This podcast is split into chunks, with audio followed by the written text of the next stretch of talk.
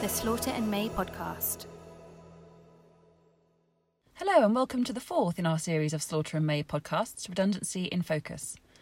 I'm Clare Fletcher, a professional support lawyer in the employment team, and today I'm joined by Richard Goldstein, our Head of Pensions Knowledge, and Ian Brown, our Incentives Senior Counsel. Today's episode looks at the pensions and incentives aspects of redundancy. There are five key points that Richard and Ian will discuss. Firstly, the potential for generous defined benefit pension treatment on redundancy. Secondly, some tax issues to bear in mind for redundancy pension benefits. Thirdly, the implications of redundancy for all employee share plans. Fourthly, how the position differs with executive awards. And finally, what approach the employer might want to take to incentivising survivors of a redundancy process. So, Richard, can I ask you to start on the pensions aspects? If an employee is fortunate enough to still benefit from a form of defined benefit accrual, what implications might there be if they're made redundant? Thanks, Clare. You're right. Defined benefit accrual is quite rare these days, and it's really rather the exception to the norm. Although we do see defined benefit accrual coming up sometimes in the context of redundancy exercise. If you if the employee is lucky enough to have defined benefit accrual, you do need to check the pension scheme rules to see what is provided on redundancy. Sometimes on redundancy, there are very generous benefits that are provided, and that can particularly be the case for employees formerly employed in the public sector. These more generous benefits are not typically funded for in the ordinary course for the pension scheme, so there may be an immediate and significant cost to the business if these redundancy benefits are granted a few other points to note are that it can be unclear on the face of some scheme rules whether these more generous benefits apply, and legal advice therefore may be needed. It can also be difficult in some cases to amend the scheme rules to change this generous benefit.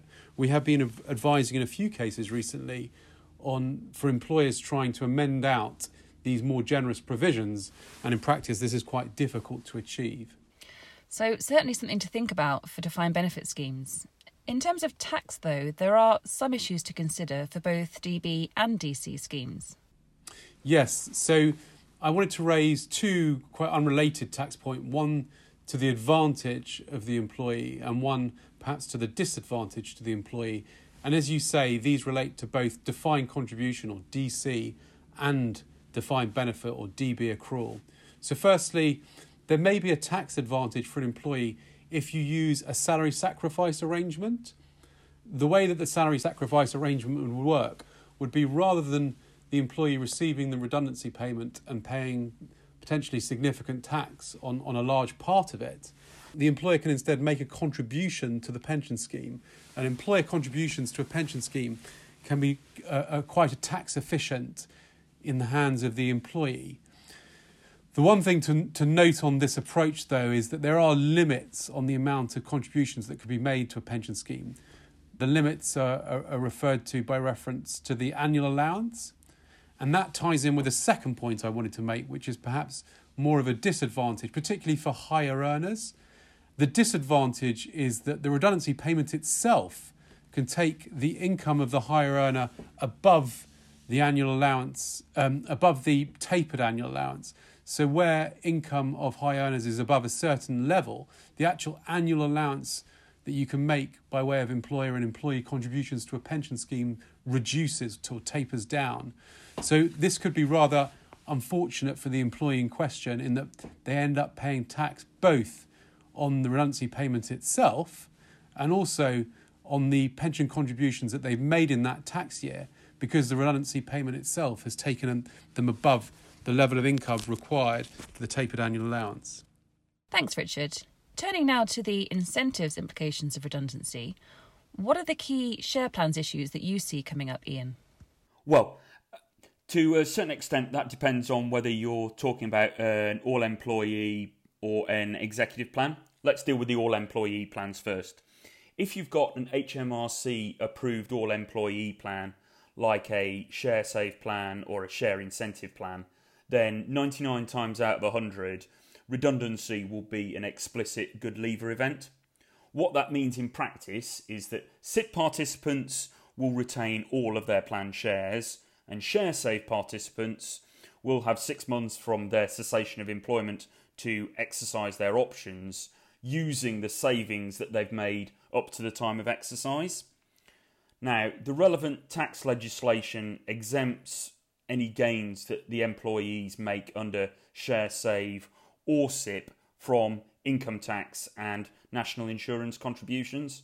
So that's one little piece of good news for people who are going through what is generally a less than ideal situation. Yes, absolutely. So, how does that compare with what you see on, say, an LTIP or a deferred bonus award? The position on executive awards is a bit more complicated.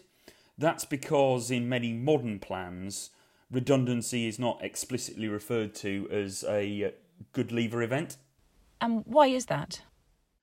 Because companies have tended to move away from redundancy as an explicit good leaver trigger, as some departures are colloquially referred to as redundancies in inverted commas, even though the individual is actually being managed out in those circumstances, companies don't want there to be an inadvertent entitlement to the share awards by virtue of that person being deemed to be redundant. So, without an explicit redundancy trigger, how would a company go about making somebody a good leaver in a redundancy scenario? The remuneration committee or the remuneration committee's delegate for below board employees will have to exercise the discretion that's commonly found in plan rules to treat the departing employee as a good leaver on a case by case basis. Now, when that happens, there are a couple of other discretions that the remuneration committee will need to think about as well. Firstly, when is the individual going to receive the shares underlying the award? Normally, we'd expect the default position under executive plan rules to be that the award pays out at the normal time as if the individual hadn't ceased employment. But there's sometimes the flexibility to accelerate that vesting. Delivering the shares at the time of cessation of employment is one of the company's easy gives um, that the company can deliver to an employee at a time when money otherwise might be a bit tight.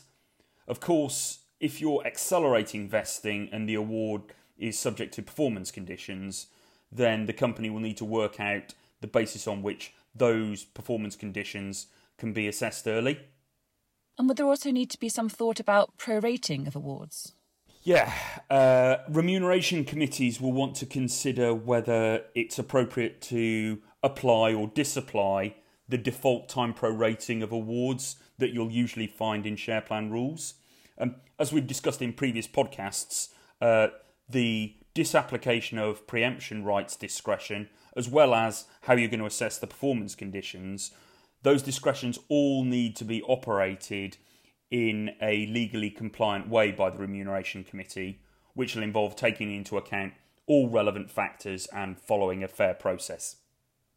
So, we've talked about those individuals who are actually being made redundant. What happens to the awards granted to those individuals who are remaining with the company? Um, it, it's a really good point. The focus when a company is going through a redundancy exercise is always principally going to be on those who are sadly having to leave the company, but that doesn't mean you should forget about the other employees either.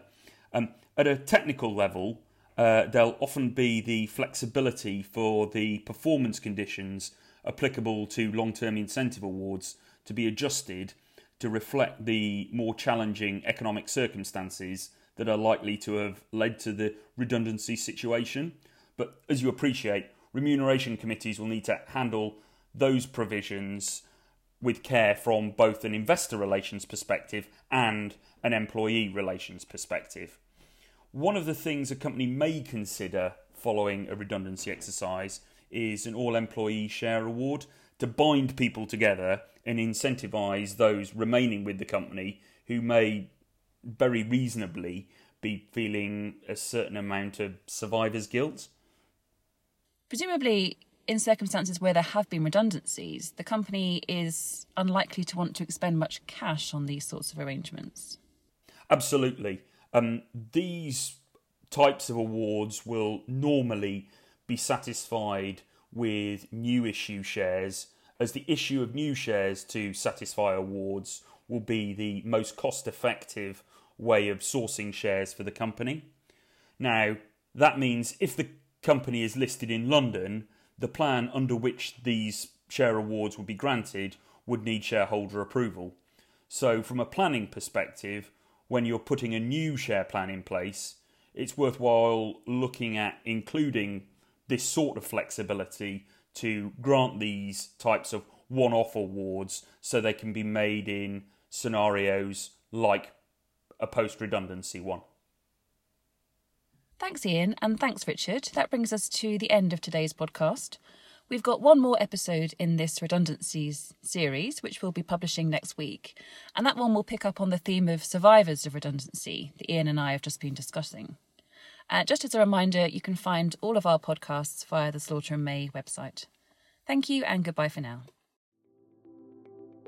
For more information on this topic or to hear our other podcasts, please visit www.slaughterandmay.com.